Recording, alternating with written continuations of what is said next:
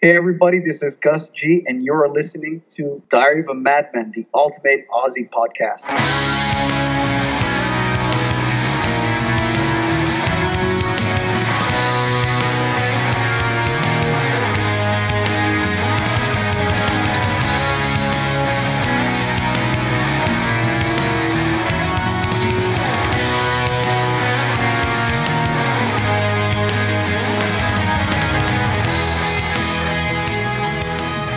Welcome back to another edition of Diary of the Madman, the ultimate Ozzy Osbourne podcast, where we discuss everything Ozzy and Ozzy related. I am Josh Crum, and with us, as always, is the man, Dan Drago. How's it going, Dan? It is going awesome. This has been an amazing week. The new Halloween is out. A couple of Ozzy tidbits came out this week, so it's just been fantastic. How you doing, man? I'm doing good. Yeah, good week for me also. Of course, the Halloween season is always my favorite time of year. We do a lot for the yard and stuff like that. And I think most of our listeners, if you love Ozzy Osbourne, you very likely also love Michael Myers. So tell me, Dan, what did you think about Halloween Kills? Well, before I get into the movie, I just want to let the listeners know it's really amazing that Josh and I have so much in common. I mean, obviously, it's Ozzy that drew us together. We've been friends now for going on probably what, 10 years or something.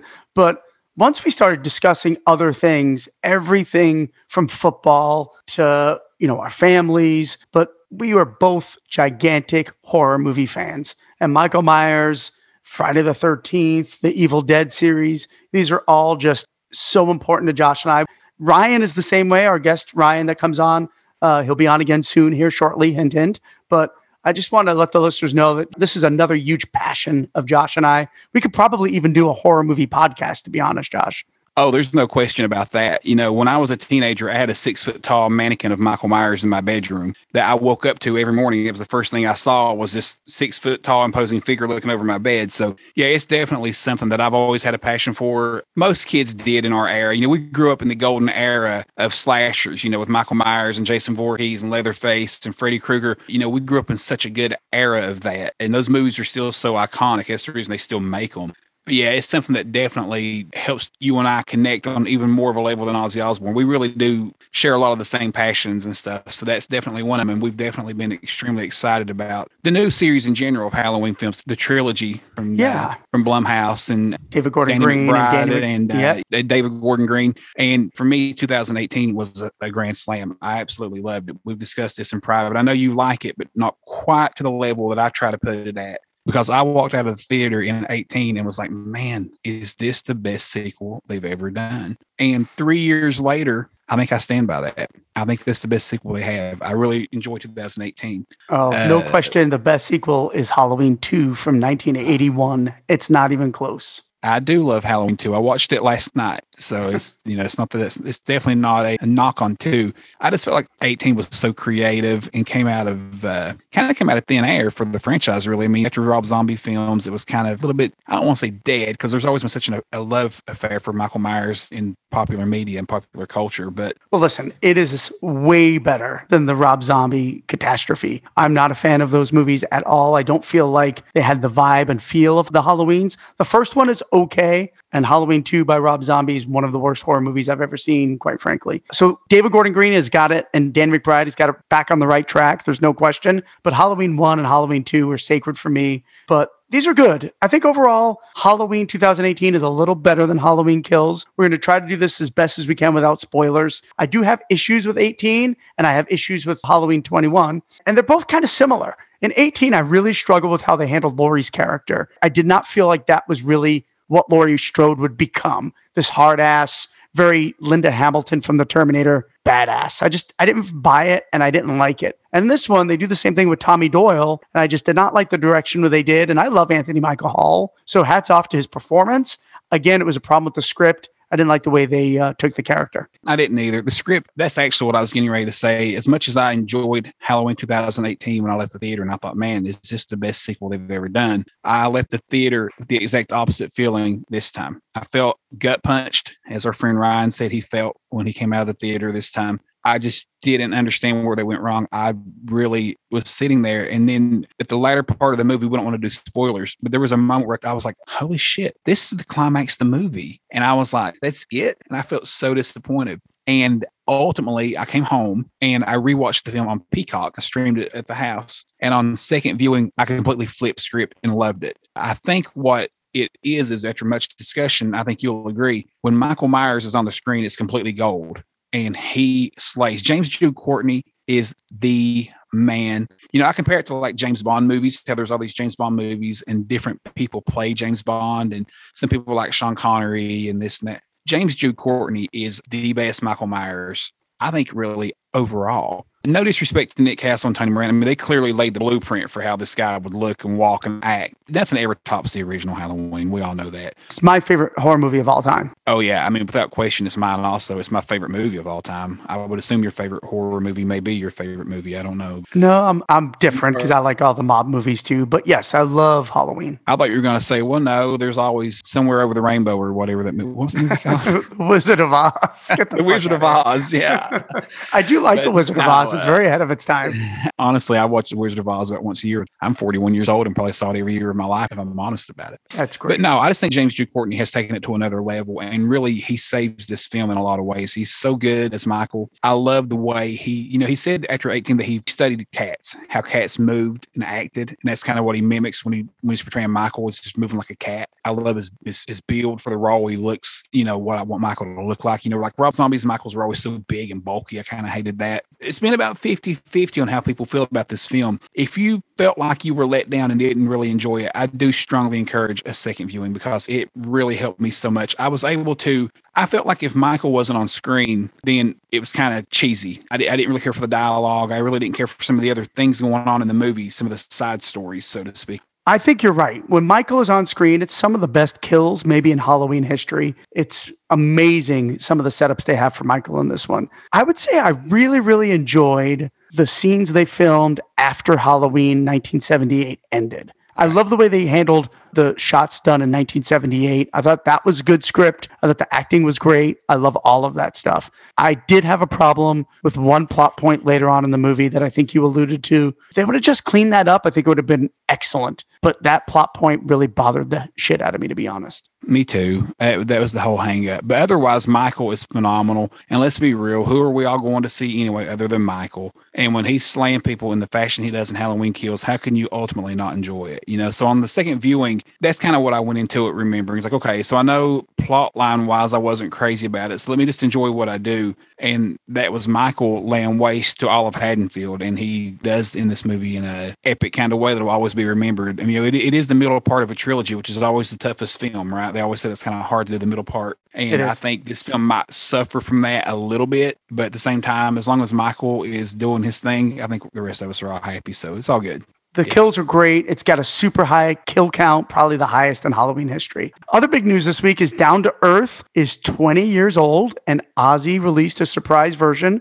20th anniversary edition online. Josh, did you catch that? I know you did. We talked about it. Well, of course, we talked about it, but yeah. So uh, we wake up Friday morning, and Ryan has texted us and says, why is Dreamer Acoustic Ozzy's latest release on my phone? And uh, it was kind of like, what? And then, you know, you quickly scroll over to Apple Music or Spotify or whatever we use. I use Apple. And there is Down to Earth 20th Anniversary Edition. I want to say for the record, when Ryan texted that that morning, I didn't see online that it was the 20th anniversary. I had already known in my head it was the 20th anniversary when I texted that back and said, oh, it's probably for the 20th anniversary it was kind of a surprise when I clicked on the link, and that's exactly what it was. Oh, well, good job, Mister. Hold on, golf clap, everyone, golf clap. that's right. Hey, I have to pat myself on the back a little bit there. I'm really excited about it though. I think it has, you know, it's not massively different sounding. You know, I think the original Tim Palmer version is good. The thing that I was really excited about is now they added the three bonus tracks, which is Dreamer Acoustic, No Place for Angels, and gets me through single version. And you and I had all of those, but it's really cool to see them on Spotify and Amazon, and we can stream them now. I think the sound in No Place for Angels is the best. To me, the drums on the original were definitely drum machine like. And they've done a really good job of cleaning them up and bringing them much more to the forefront. I think that song has improved the most. Well, that's the first thing we do, right? We go straight to the bonus tracks and No Place for Angels and Dreamer Acoustic. And, and you always want to go to those and hear how much better they sound because those are usually the ones that didn't quite get the treatment of the others on the traditional release. So, yeah, I'm like you. They sound really good. They sound better. It's, like you said, not noticeably different because the album already had good production and it's not all that old. I mean, technology in 2001, you know, we've come a long way since, but it wasn't like, you know, these Black Sabbath remasters from 1973. You know what I mean? It's totally different universe of that. But yeah, they sound really good. I thought the guitars sounded really good and crisp. The drums in general sounded better on this album on the remaster now. So yeah, it was a fun little surprise. I mean, they didn't they're not asking us for anything. They're streaming for free. There's been no promotion for it. It's just something they kind of threw out there for the fans. And, you know, why not? And it's just a good way to bring a little recognition to an album that, you know, for the most part is kindly underrated. Yeah, it is very underrated, actually. I think it's going to bring us to a topic today pretty soon. But I will tell you, there is a lot, I believe, on the cutting room floor for this record. We know Ozzy demoed a lot of material for Down to Earth. He worked with a lot of different songwriters. I believe the guy from Offspring, Dave Grohl. There's a whole bunch of stuff that has not been released yet. And I wish someday they would package it correctly and do a proper anniversary release on vinyl, on CD, do a big box set of it. And I think there would be a trove of material that is still sitting on the cutting room floor. Like we found out this week, there's a demo somewhere out there of Gets Me Through, which I don't have. Yeah, I mean, totally. And you know, all the Joe Holmes material and stuff like that. So, yeah, there's definitely more out there. If they would do a bigger release, kind of like they did with No More Tears, uh, you know, like these Black Sabbath box sets we've talked about a lot. If they would do something more like that with Down to Earth, like you said, there's definitely a lot out there. I would have definitely been a buyer of the Down to Earth vinyl I was really disappointed with the 30th anniversary of No More Tears because they didn't include the B sides like Party with the Animals and Don't Blame Me, where in the Ozzy box set, I believe they are on the vinyl. So I, I don't understand why he didn't do that for the uh, anniversary release as well. But having Down to Earth on vinyl be great. I do have it in the in the Ozzy box set he released a couple of years ago, but I would love to have a 20th anniversary official one with maybe No Place for Angels and Dreamer Acoustic added. The thing about them being on Apple and streaming on Spotify and all the, the services is I always look at the, the youth. You know, like my kids will never pop in a CD and listen to music, or they may do records, but it's nice when they're out there streaming so that way the kids can hear them also, because otherwise they're probably not going to hear those songs. Yeah, I think that's a great point, and it helps us too. So listen, I mean, if I'm out walking or at the gym or coaching football, you know, I use streaming services for sure. So I'm not going to be able to pop my vinyl on when I'm out of the house. So to have No Place for Angels available at my fingertips is way worth it, dude. And I'm super excited that Ozzy did that. Totally. All right. With that said, man, are you ready to move on to today's topic? Yeah, I love our topic. I definitely want to make sure everybody understands what our topic is and what our boundaries are and what we're doing today because it's going to be a fun, fun topic. And I, you know, one thing I really enjoy about the topic we're going to do is we have done a great job of staying with modern Ozzy. I think a lot of people just concentrate on Sabbath and maybe the first couple of Jake, uh, Randy releases and some Zach stuff. But I'm really proud of the fact that we're digging deep into the modern Ozzy, which we still love. We love it all. I love modern Ozzy. Totally. And I think we never intended to talk about modern Ozzy so much. You know, we knew we wanted to be different, but I think the thing about modern Ozzy is is what makes us different so like we don't mean to be talking about the last three or four albums of his solo career so much but a the interviews fell in our lap like with you know with, with gus g and adam wakeman and stuff so we, we definitely couldn't turn that stuff down. But also this is the stuff no one else discusses so i think that's kind of what draws you and i to it because we want to talk about the things no one else is talking about. Agreed. So our topic today is our top 10 ozzy osbourne solo songs from the 21st century only and that means it cannot be unreleased. It could be a B side, and it cannot be on another album like Gods by Billy Morrison, which Josh and I are big fans of. It cannot be on Black Sabbath's 13. It can only be on the solo albums that Ozzy has released in the 21st century. And those are Down to Earth, Black Rain, Scream, and Ordinary Man. So those four albums and their B sides are all eligible for what we are doing today. And this was a fun exercise because I do listen to modern Ozzy a lot. I mean, obviously we love old Ozzy, Diary of a Madman, Bark at the Moon, Blizzard of Oz, of course.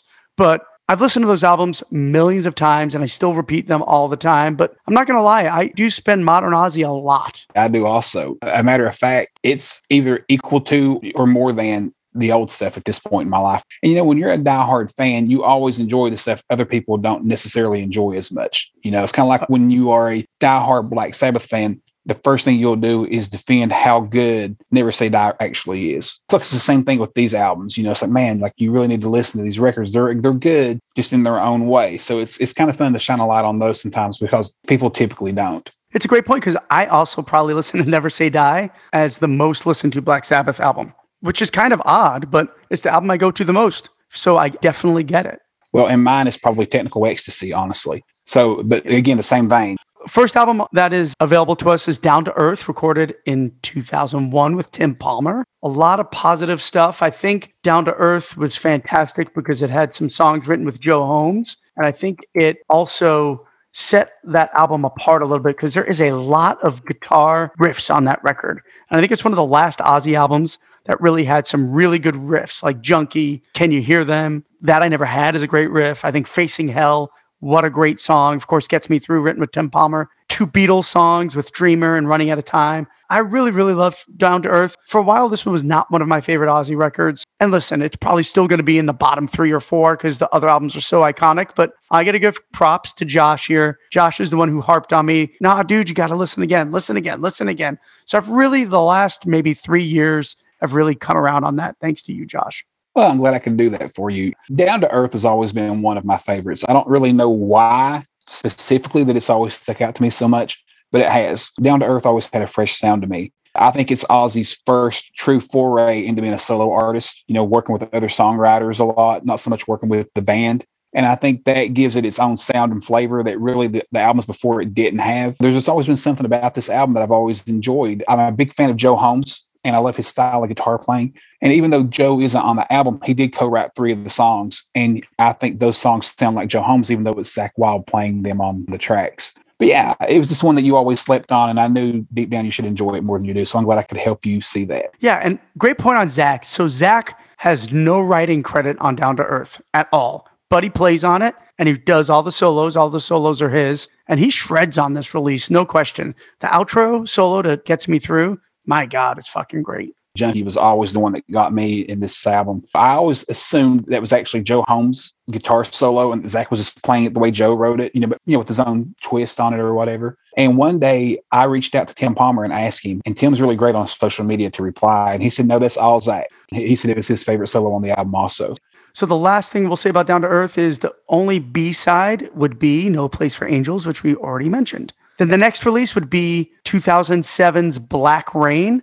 Zakk Wylde is still in the band and does write this record for the most part with Ozzy and Kevin Churko, who is the producer. Not a great record. It does have some really fine moments, especially in the B sides. But overall, I thought, you know, I Don't Want to Stop is a solid single. It has a lot of energy. I'm a sucker for Not Going Away, the song Black Rain, especially Here for You and Countdown's Begun. It's some solid stuff on this. I think Zach could have come up with some better riffs. I love you, Zach. But I think if there's one thing I had to say about Black Rain is I don't think the riffs are quite up to par as No Rest for the Wicked, Ozzmosis, and No More Tears. You know, I hate to say it, but I've always felt like Zach's heart wasn't in this album. I think when it comes to Ozzy Osbourne, Zakk Wylde will literally, you know, like Adam said last week on our last episode, Adam Wakeman said, I'd go mow his lawn. I know that Zach would also. But at this point in time, their relationship was the most contentious it had ever been you know, Zach was a little frustrated not writing for Down to Earth. Then he starts they start working on Black Rain, and Ozzy made the comments that he didn't want to sound like Ozzy singing for Black Label Society. And Zach responded with, "What do you expect?" And, you know, they never really had those moments of tension publicly before until that one time, and really haven't since. So I was I've never been sure how much Zach's heart was in this album. It always felt a little more lazy for me. It's probably my least favorite Ozzy album, if I'm honest. It doesn't mean I don't still love the whole thing and specifically parts of it, but yeah, this one, this always kind of like the energy that Zach typically brings. He's Zakk Wylde, man. Want the energy.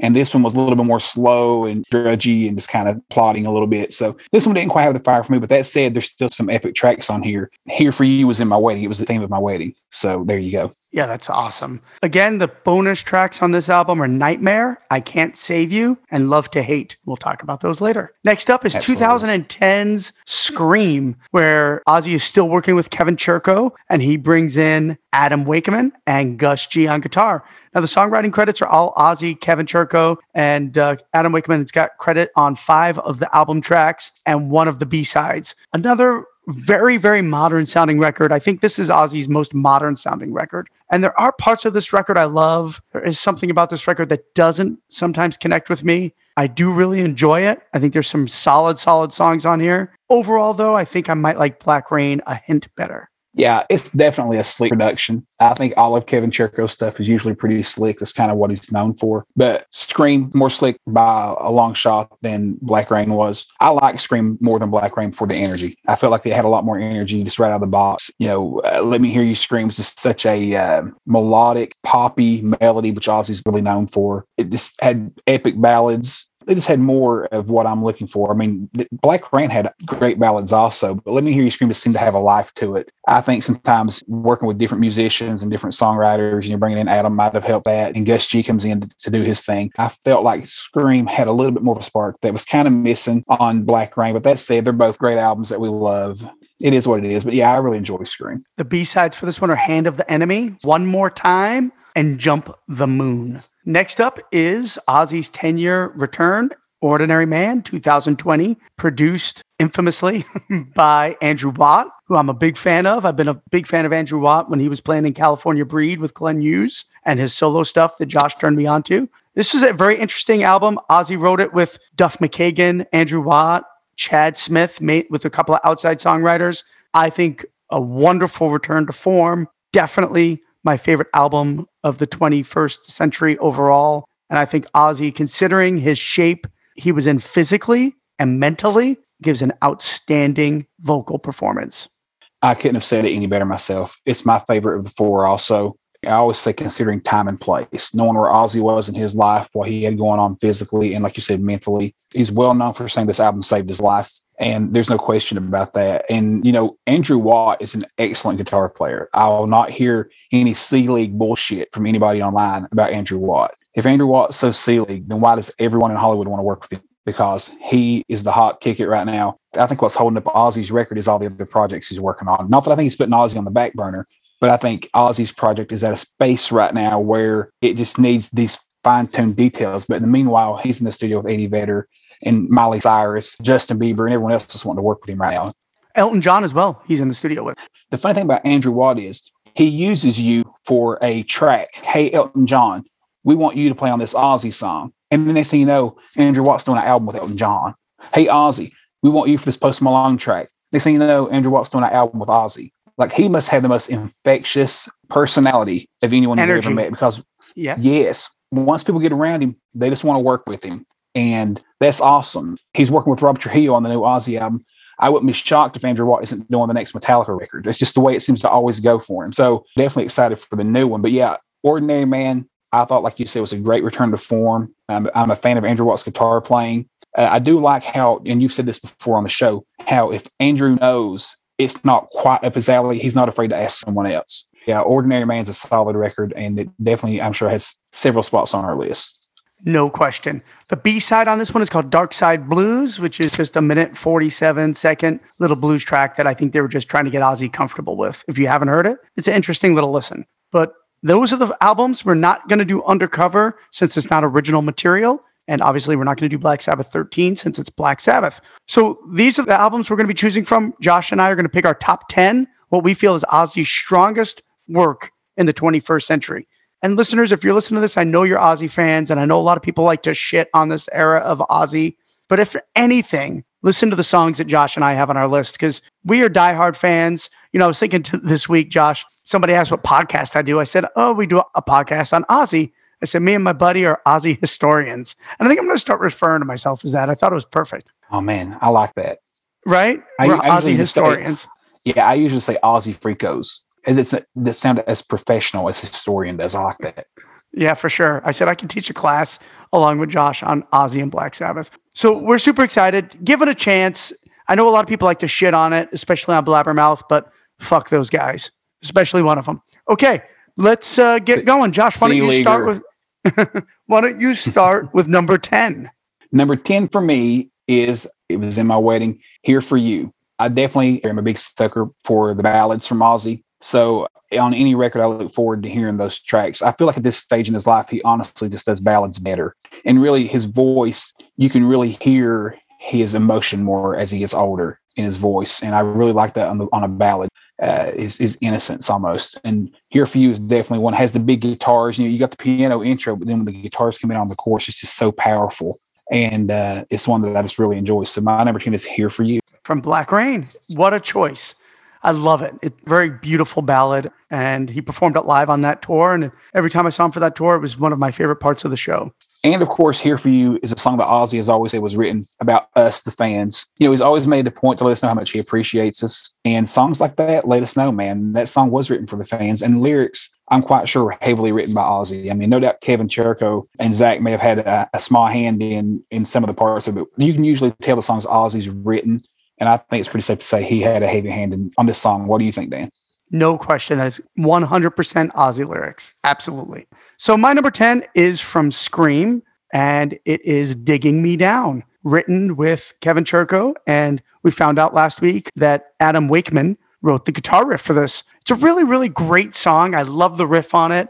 I love the acoustic intro, kind of a throwback to Killer of Giants and Diary of a Madman. I love, love, love the outro bridge. It's my favorite part of the whole album. It's kind of cool how it's structured. It's very similar to Mr. Crowley, where he does the bridge at the end of the song. And I just think it's definitely heavy. It chugs along. It's got great melody by Ozzy and definitely the highlight of Scream for me. So my number 10 is Digging Me Down. Interesting choice for number 10. I had no doubt that would be on your list. But like you told Adam Wakeman last week, Digging Me Down is your favorite song from that album. So now I'm curious to see if you have a song from Scream higher today, or if that is the only song from Scream that made your list. That's very interesting. Number nine for me is from Ordinary Man, Scary Little Green Men. I still to this day think about my first listen of this song when I hear it. I can remember listening to the album and I'm digging, you know, the first listen of, of Ordinary Man, kind of excited. And Scary Little Green Men comes on. And I was like, okay, this one's interesting. By the title, it was kind of weird. I don't know if it'd be any good or not. And man, when that chorus kicked in, and I was just pumping my fist along with that rhythm, and it was like, oh, I got chill bumps. Oh, I got chill bumps right now telling the story. It just that's I felt it instantly, and I was like, uh, I got chill bumps talking right now. That song that's just awesome. clicked from the first time, man. From the first time, it just clicked. And to this day, when I listen to that album, that's very often the first track I'll go to because it's just so good. That I don't know if the brass, and by brass I mean the industry and the producers and managers realize Scary Little Green Man is really what Ozzy fans want. We want songs with meaningless lyrics, kind of goofy. I mean, bark at the moon. We fucking love it. You know what I mean? No one else is singing about barking at the moon. What the fuck? Scary Little That's Green a great Men point. Kind of what I want from an Ozzy song. I want these ridiculous lyrics, almost comic book like horror lyrics and feel. And Scary Little Green Men totally brought me something that day that I still think about when I hear it two years later almost. So it's going to always stand out for me. So yeah, number nine for me, Scary Little Green Men. Great choice. My number nine is from Down to Earth, and it is Junkie. I think it's one of Ozzy's coolest guitar riffs of the 21st century.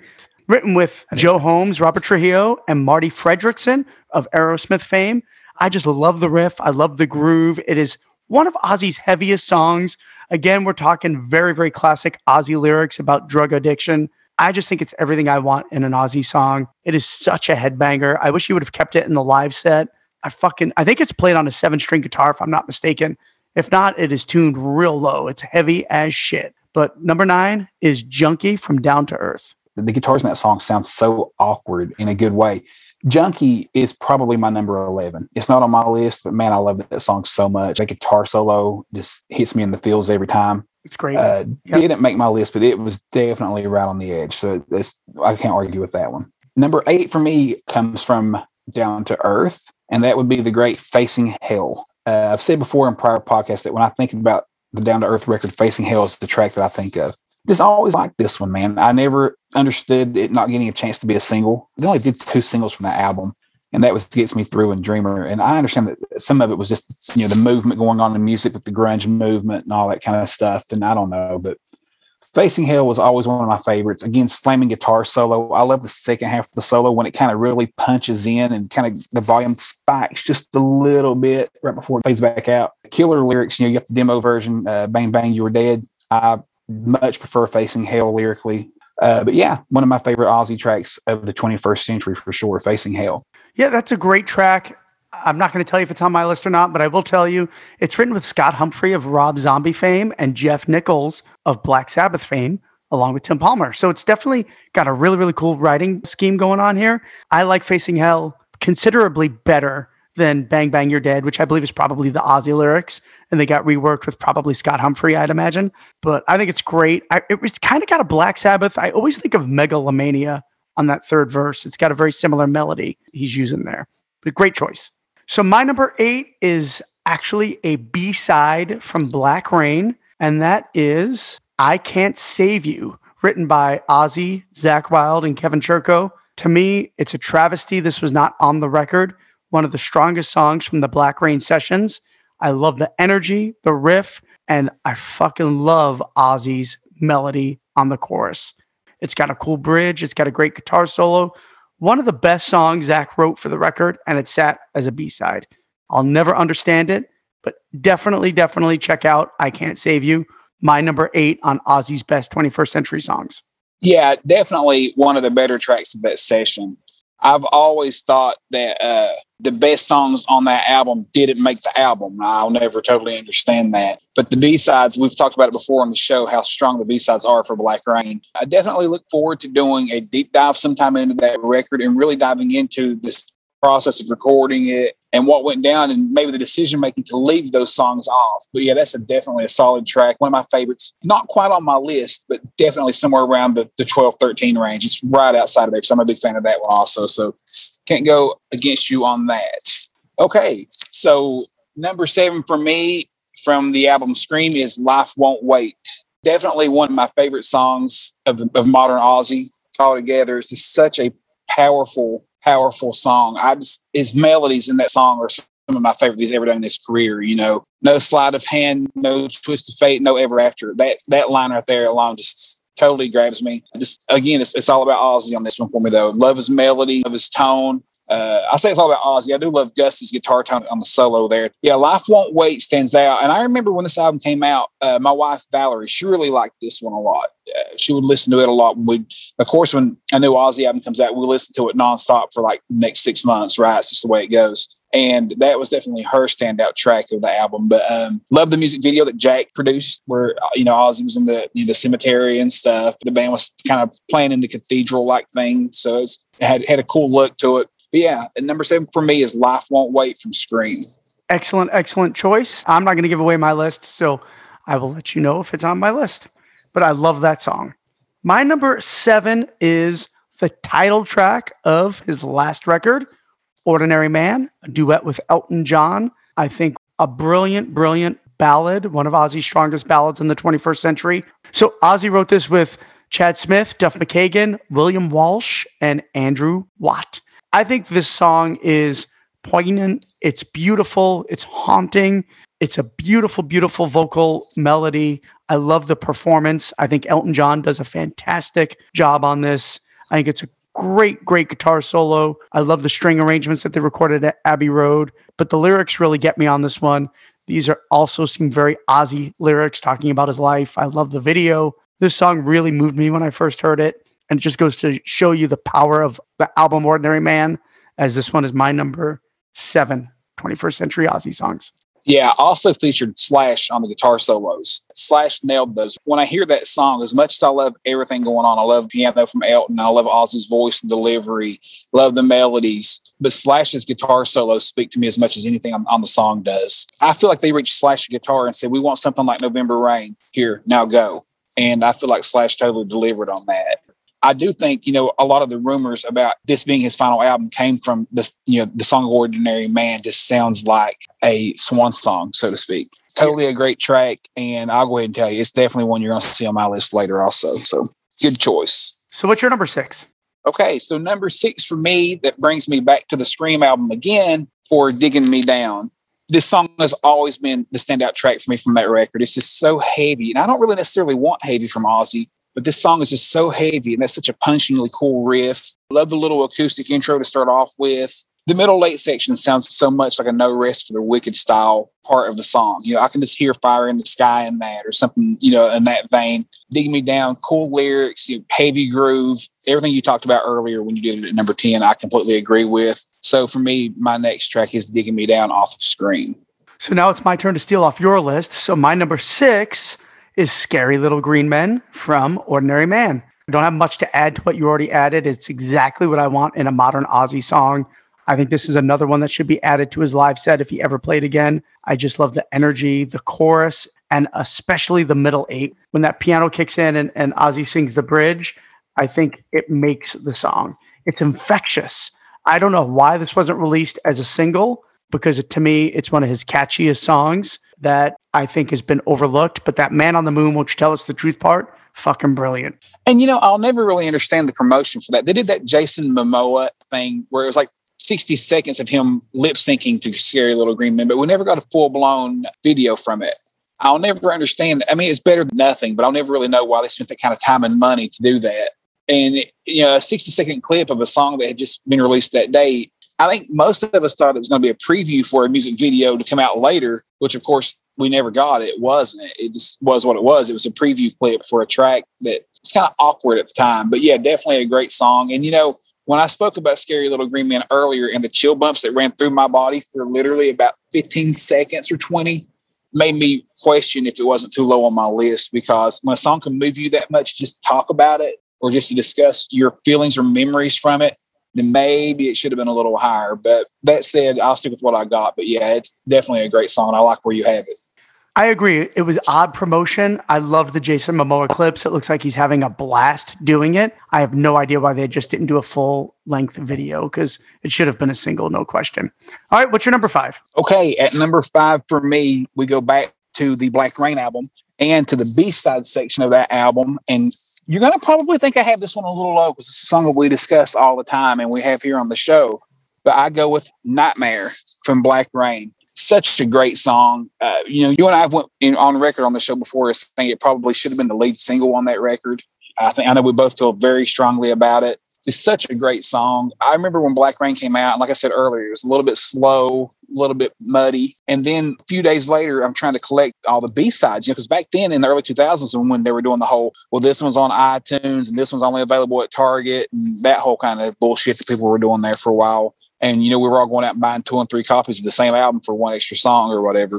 But I remember the first time I heard Nightmare and I was literally just dumbfounded that it wasn't on the record. It just instantly was like, man, this song is so energetic.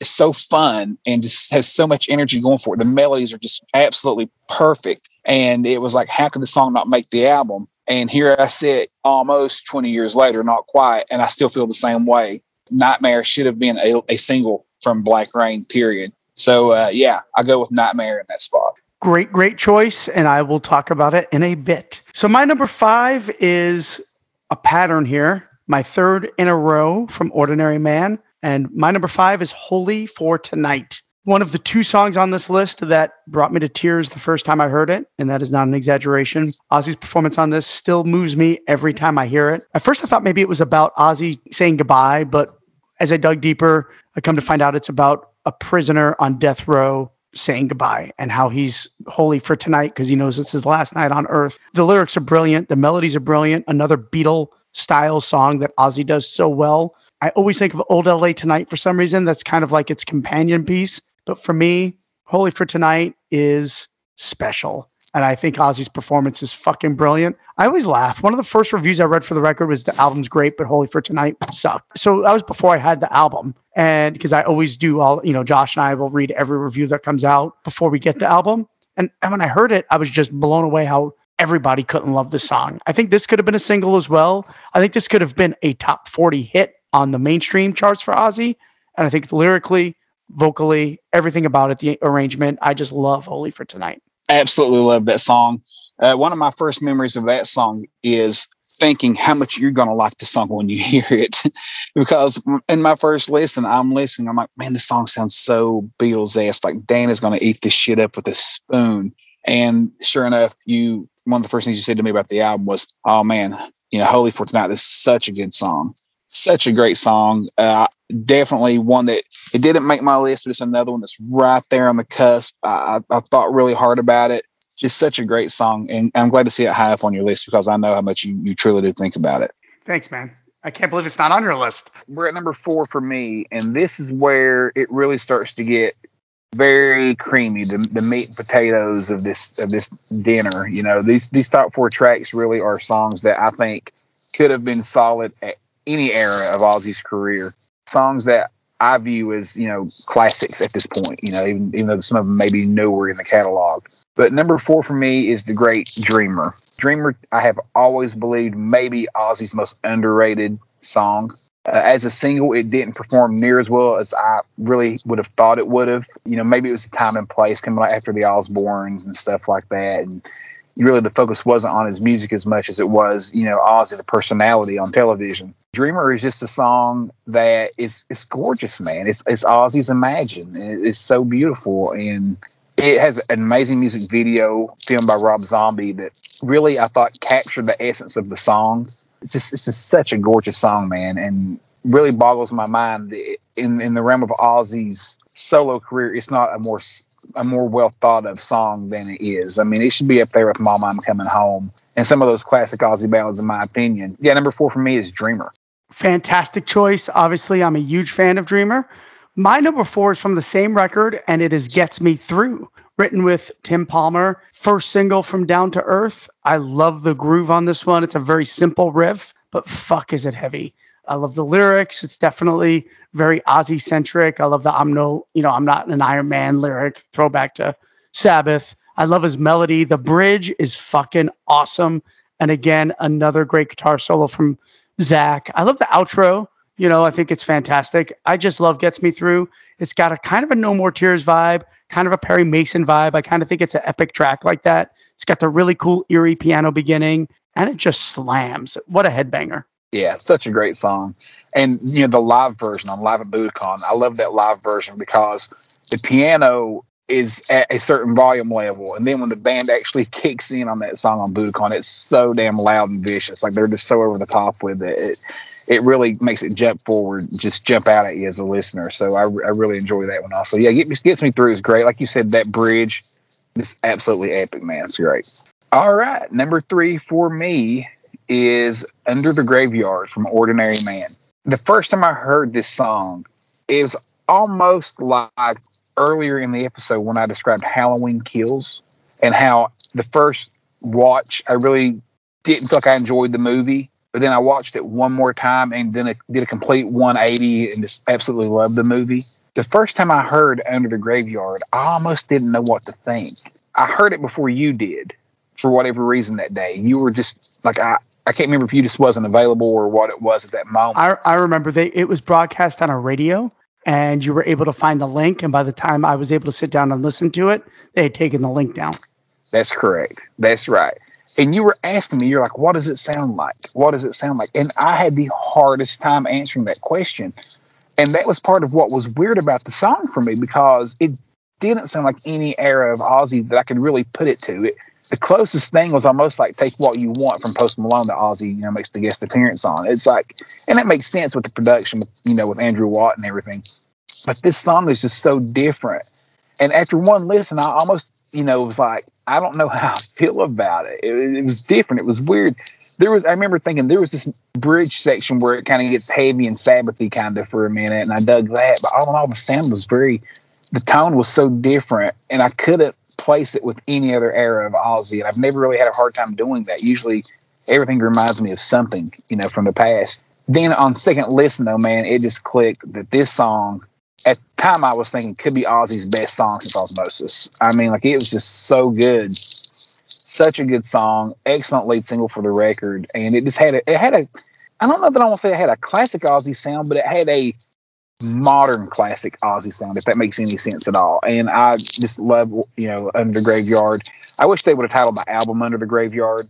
It sounds so good. Such a cool, catchy title. Sounds like an Ozzy title. Yep, you took and, the words uh, right out of my mouth. It sounds just like an Ozzy title. Yeah, and you know, actually, when they released the song, we did think that was going to be the name of the album because they released the song and the artwork, and ended up being the single artwork and stuff. We thought that was going to be the album cover and, and title and stuff. And in retrospect, I still think it probably should have been both the album artwork and the album title. But yeah, Under the Graveyard, man, such a a, a warp back to modern classic for Ozzy's. It's such a great sound, such a great song, cool lyrics you know, uh, an interesting guitar part. That, that that intro. Have you ever tried to play that on guitar? Man, it's really hard to play. It's kind of awkward. I have. It is very awkward. Yeah, yeah. So it's it's it's cool. Great tune, man. That's number three for me. Under the graveyard.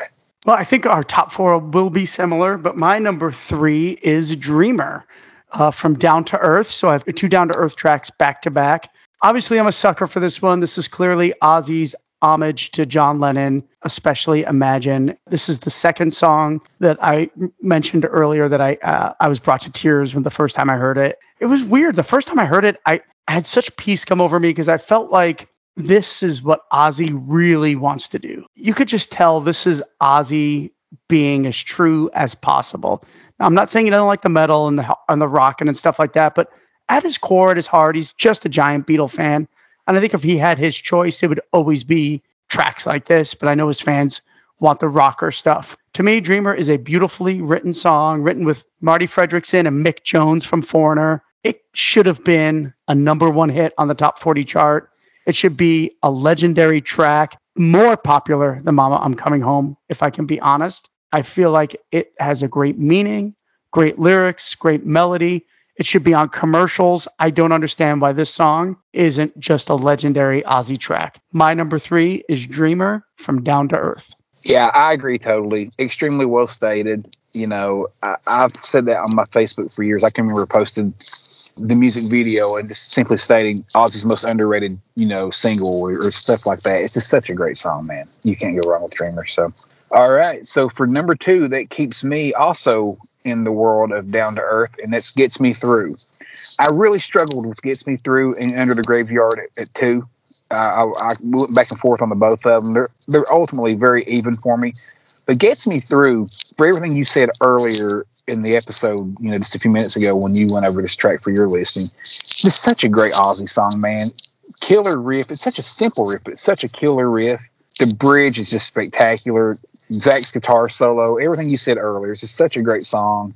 I can remember being at SEC tournament. I'm a big uh, University of Kentucky fan, and they were playing Gets Me Through down there one year, and I videoed it and sent it to you. I was like, man, it's not Crazy Train. They're playing Gets Me Through in Nashville right now. Like, so excited just to have something different and modern from Ozzy coming through the speakers down there.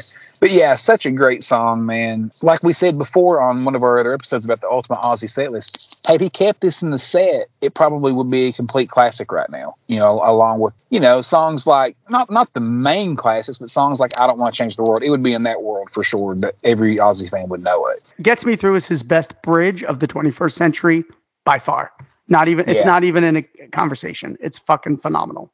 So great choice, Josh. My number two was earlier on your list, and it is Nightmare, a B-side from Black Rain. I think this is Ozzy's most underrated track of his career. I love everything about it. Again, another eerie piano intro, a killer riff, Zakk's best riff off of the Black Rain sessions. This should have been the lead single. It should have been the first song on the record. I think I mentioned that in a previous podcast. I think it's Michael Bordin's best drumming while he was with Ozzy. I think there's just everything I love about it. I love the lyrics. Kind of brings me back to the Bark at the Moon era, like a Spiders type of type of shit. You know, really cool lyrics. Thoughts about you won't let me sleep at night, blinded by obsession and despair. Ozzy's delivery is spot on. He's really, really dynamic in this song. The chorus is phenomenal. I cannot understand, and this is going to be a question we will eventually ask somebody how this got left off an album, because hopefully we can get somebody from the Black Rain Sessions on our podcast someday. Great record, but Nightmare stands alone. Yeah, epic track. If, for all the reasons you said and the reasons I said earlier, it's just such a good song. Yeah, some some heads need to roll for that track not making the album. I mean, I just don't understand. We'll probably never understand. And honestly, whoever we answer will probably never have the answer for it either. They'll, you know, they'll put it up on the record label or something like that. But or Sharon. Yeah, exactly. But just such a great song, man. Such a great song. So that's an excellent choice. I knew it would be very high on your list. I thought it might be number one. So I'm actually kind of curious to hear what your number one is now. So yeah, I thought it would be Nightmare. I knew it would definitely be up there. We we definitely share a love affair for that song. There's no doubt about that. I know what your number one is without even Okay. saying it. Yeah. So my number one, it kind of surprised me when I, I I would assume you did the same thing. I looked at all four albums and I kind of picked the songs that I think could be on my top ten, and then I whittled them down. And I initially had twenty, and I whittled them down, and I knew this one would definitely be in my top five or six. I was a little shocked, but when I really thought about what the songs mean to me, ultimately, my number one is "Ordinary Man" from the album "Ordinary Man." And the reason I picked that song was complete emotion. I I literally cried almost every time I heard that song for the first week. And I, I know that sounds like such bullshit. I was just so thankful to get this record. That song personified that. When I heard that song and the lyrics behind that song and the delivery of his voice on that song, it's just so beautiful. My wife was like, she even asked me, she's like, I said, it makes me cry. And she's like, Are you fucking crazy? This is an Ozzy song. What, what do you mean it makes you cry? What's wrong with you? And I'm like, I just, I don't know. The song says it all. And there's so many lines in that song. Literally, he's singing that song direct. I, you feel like when you're listening to it, he's singing it directly to you. You know, I don't want to say goodbye, but when I do, you'll be all right. Remember, I did it all for you. You know, Great, great, great. Oh, fuck! I got chill bumps again right now. That's twice I've got chill bumps in this episode talking about a song, and both of them's been from Ordinary Man. Just think about that. Great choice. Yeah, it's just such a great song, man. Like you said earlier, the music video is great. Slash is great playing the guitar solos. They are perfect. Having Elton John on there, which for those of you that don't know, if you go to your streaming services and click the Ordinary Man single, not from the album, but the single, that's all Ozzy. There's no Elton John singing on that one. For those that may not realize that, that's kind of something fun to listen to sometimes. Also, Elton actually delivered it exactly like Ozzy sang it. It's kind of a fun little factoid that some may not know, but go check that out. I love Ozzy's version alone. I, I do too, but still cool that Elton, of course, would do that. And of course, the, the quote was, "I fucking love Ozzy and Sharon. I'll do anything for them," you know. And man, he's he's on the album just like that. But yeah, it's such a great song, so much emotion. And you know, another thing on top of the emotion of what the song speaks from Ozzy's point of view, speaking to us, the fans, and and and everything else, that song created me to fulfill a lifelong dream of mine. I've been a guitar player since I was 13 years old and I've wanted to play piano my entire life and never could get started. And I just didn't know where to begin. And I, I've had a little synthesizer keyboard in my bedroom since I was a teenager, and I never hardly touched it. This song led me to sit down and learn the fucking thing. And I don't play it like Elton or Andrew Watt or whoever may be playing it on the record. Yeah, I do know Elton definitely plays attractive key, a piano on that because there's video of Elton recording. But from what I understand, there was piano already on it. So I don't know if, if some of Andrew's shit's still on there or not. But beside the point, this Yeah. song led me to go to the piano and learn this song. And once I learned it and I learned the chords and, and some things to it, I realized I can play piano. I can do this. And then a year later, he was saying, I can play pretty damn decent right now. You're doing Yeah. great on it. I appreciate that. Like I sit and I play, and I'm like, man, if I had seen this a year ago, like I'd be blown away that I can actually play. Like I can sit down and play November Rain from start to finish, and that's like it would have blew my mind that I could play that on a piano all the way through, you know, and sing it. And I sing like shit, but that's beside the point. but this song brought me to something that I've always wanted to do in my life. It with, without meaning to, it inspired me to do something I've always wanted to do, and for that I'm also forever thankful. So yeah, for me, Ordinary Man number one. You know, excited to see what the next album brings us that may top my top ten. Dan, for you at number one, Well, my number one is from the same album, and it was on your list already, and that is Under the Graveyard. I have a love affair with this song. It was the first single from Ordinary Man, and I'm going to have to say I was kind of on Josh's page here. The first time I heard it, I was kind of like, that's different. You know, it was so unique, but to me, at the end of the day, two years later, is why I love it so much.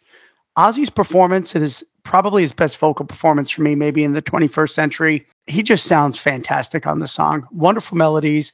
I love the lyrics. I love the concept. It just brings back something from No Rest for the Wicked, something from Bark at the Moon, Under the Graveyard, right? But the lyrics are deep. You know, listen to this first verse. Today I woke up and I hate myself. Death doesn't answer when I cry for help. No high could save me from the depths of hell. I'll drown my mind until I'm someone else. That's fucking just beautiful lyrics, man. That's epic. That's gorgeous stuff, man. Right. But his delivery is fantastic. And those lyrics really speak to me. I just think Under the Graveyard puts an exclamation point on his best release of the 21st century, which is Ordinary Man. And let me tell you, the four songs I have on here from Ordinary Man, I love them all. And I have them all together because, quite frankly, one day Ordinary Man could be at the top of that list over Scary Little Green Men and Holy for Tonight, or, you know, they, they can all change. And we talk about this a lot. There is a love affair I have with Under the Graveyard. I think Andrew Watt's guitar performance is very good and underrated on it. I think it's catchy. It's got heaviness to it. It's got beauty. It's got it all. And I just think it's his best song that he has released. And it makes me super excited for his next record. And if we can get anything as good as what Ordinary Man is, I'm going to be super stoked. Such a great song. But yeah, this is a, definitely a fun exercise trying to bring attention to an era of Ozzy's career that a lot of fans simply don't pay enough attention to. You know, there's so many casual fans out there that go, oh man, Ozzy recorded an album with the producer from Post Malone. Fuck that shit. And they don't even want to give it a chance. Ordinary Man is so fucking good, man. And you know, a phrase you use with me a lot is Ozzy sounds so vulnerable. Yeah. I think Ozzy sounds vulnerable pretty much on that whole record, mostly due to his condition and what he's been going through the past few years of his life. You know what I mean? And he sounds so good. And when I hear the age in his voice, when I hear it crack just a little bit, it saddens me because I don't want him to get old. He's our Superman. I want him to be, you know, invincible and I want him to live forever. But at the same time, on songs like Ordinary Man and Under the Graveyard, it makes it so much more appealing when he sounds that way because you, you can feel it in his voice, man. It's just he's giving you everything he's got. He's giving us everything he's got. When he sings "I Did It All for You," he he, he does. I, I've always it's always been part of my fandom with Ozzy is that I feel like he appreciates us as much as we appreciate him. Yep. Since And- day one, he's been a backstreet kid. No question. No question about it. No question. So yeah, this was fun, and I, I do love bringing attention to these to these later albums that a lot of fans maybe don't give the recognition they should because they, there's some great stuff in there, man. Maybe it's not for everybody, but people are so quick, especially with the modern era, and it's this way in all genres of music. It ain't just Ozzy and metal; it's everywhere. People are so quick to give one listen and pass on. You know what I mean? What if your only listen to Under the Graveyard was that first one? You would dismiss it right away. Exactly, exactly. What if your first viewing of Halloween Kills your first was that first one, and you just never go back to it? You know, you could be missing out on the rest of your life of enjoying that. You know, I listen to Under the Graveyard all the time. Such a great song, man. Such a great song. So yeah, this was fun, Dan. I appreciate the time. For those listeners, you know, listen, you're you're, you're gonna totally never know this, but like Dan's worked with me really hard today to get this episode in. We've recorded in like three sessions. We did a little here, a little there, a little over here. Hopefully, it turned out okay. We did what we got to do to bring it to you guys because know we enjoy doing this and we enjoy you listening. We're really seeing the numbers grow, and we can't thank you guys enough. So, real quick, looking at our lists, I could tell because I only have my list in front of me because Josh and I don't share our list before we come on on the air. We think it's more fun and exciting not to know what, what we've picked. So, I know I three songs we differ. So, the three you didn't have that I had was Junkie, I Can't Save You, and Holy for Tonight. So, I did not have Facing Hell, Life Won't Wait, and Here for You. Regardless of order, here are the songs we did agree on Under the Graveyard, Nightmare, Dreamer, Gets Me Through, Scary Little Green Men, Ordinary Man, and Digging Me Down. The irony about my list looking at this is do you know the only songs I have from Black Rain were I Can't Save You and Nightmare? I do not have a song from Black Rain.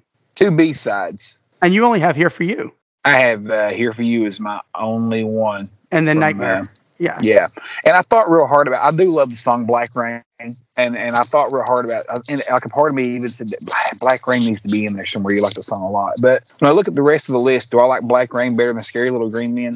I mean, not honestly, not even all that close. So ultimately, I just went with what I felt like I was being honest. You know what I mean? Like I, a part of me wanted to have more Black Rain songs in here, but if they're not there, they're just not there. So I didn't want to force anything. You know? Yep. I felt Um, the same way about Scream, only having Digging Me Down. So you did ask the question. That was my highest ranked Scream song. Yeah, it was. Some songs that didn't make the list that I would guarantee both of us have. Running Out of Time. Running out of time was on my Uh, list. Yeah, I had that. I never had listed, of course. I told you before. I'm really big on that one. Yep, I did not. Junkie, you mentioned Junkie earlier. Not going away. I don't want to stop. I mentioned Black Rain a second ago. Lay your world on me. I'm a big fan of the Almighty Dollar on Black Rain. I just like that that slap bass at the beginning and stuff. It's got a good uh, bridge to it. I feel like it's got kind of a more classic Ozzy sound than a lot of the, of the rest of the record does, but ultimately short of a top ten. You know, Let Me Hear You Scream. It obviously was the lead single off Scream. It's a great song, you know, great for the radio, but there's a lot better songs out there off these four albums. Straight to Hell, Time. Time's a great song, you know, off, off of Scream. I, I know that one's probably high on your list also. Yeah, a couple of others I had was I'm a big sucker for Countdown's Begun off of Black Rain. If I was going to choose a song from that album, it would have been Countdown's Begun. I think it's a really cool riff. And I think probably one of Zakk's better ones off of that record. And I love Ozzy's delivery. For some reason, that Mhm. song, probably because it's Countdown's Begun, I always get an Ultimate Sin vibe from that song. Another one that you did not say that was very high on my list that was cut out at the last minute was Can You Hear Them? I, I was so Oh, yeah. close. I, I almost cut out Digging Me Down and put Can You Hear Them on there. But at the last minute, I left Digging Me Down on. But Can You Hear Them? I think is a wonderful, wonderful metal track. Great drums, great riffs, awesome, awesome vocals. That that one reminds me kind of the Bark at the Moon era. So I do love that one. I did not have Life Won't Wait. That was right up there. That was also fighting for a top spot. And the other one was Today is the End off of Ordinary Man. I absolutely love, love, love that song. And it just missed the cut. Yeah, it's all good stuff, man. It's all good stuff. And like I said earlier, hopefully this time next year we'll have more stuff to talk about in the same vein with, with the new record. We're obviously very excited about that. You know, one thing that, that Andrew Watt has mentioned about that record, he doesn't say a lot. When when he's asked about the new Ozzy album, he always responds with, I'll leave that to Ozzy. And and by all accounts he should. But he did make the comment, this kind of went under the radar, that a lot of it has a very 80s sound. Did you pick up on that? I did. A classic Ozzy 80s. Yep. So yeah, I'm, I'm definitely curious to hear. Me and you spoke about this one time. Keyboards and synth is coming back in popular music right now because I made the comment that "Bark at the Moon" sounded very outdated when I was growing up, and now it sounds less outdated than it did when I was growing up because Right. the synthesizer sound is coming back to popular music. I almost wonder do a lot of that kind of sound for the next record uh, with the synthesizers and keyboards and stuff heavy. It very well could be. That would be awesome. Yeah. I think sure. I think I think we'd all be down for that. So as long as we have a couple more piano driven tracks, I think that's what suits Ozzy the best at this stage. So, no question. yeah. he, he loves ballads right Yep. now. All right, man. Uh, that was a good time. I appreciate you uh, working with me on the schedule today so that we could get it in. And hopefully everybody enjoys it. And, and as Dan always says, we'd love to see your list. Yep. I was just going to say it. Get your lists out there. We know you guys like the modern Ozzy. Don't let that other bullshit influence you. Listen to these songs, listen to these records. They're a lot better than what people give them credit for.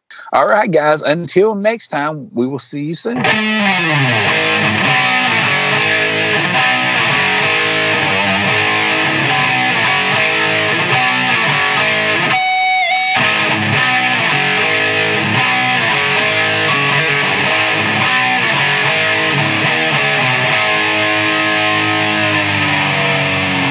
Your microphone is unmuted. Your video is stopped. I don't know why. You muted yourself. Oh, I need to. There I was kind of. I said it's got to be a setting or something, right? You're still having that problem though, dude. You're muted. Why does it keep muting for? I wonder. I don't know. It says, uh, okay. No, you're fine. It just it does pop Wow. up on my screen when you Oh, you know what? It, I don't know. Okay. So it works for me if it works for you. Yeah, I think I hear you cutting out some. Talk a little bit. Am I cutting out? Because if I am, I'm going to fucking hang myself by the very cable I'm trying to speak through. I fucking I think it's your microphone, dude. I think you have a shitty mic. I gotta send you that link. That's on me, dude. I fucking forgot. But you gotta buy that uh, condenser mic, dude. It makes the world a difference. You know, I changed. Here's the thing: when I was fooling with it, I had this mic.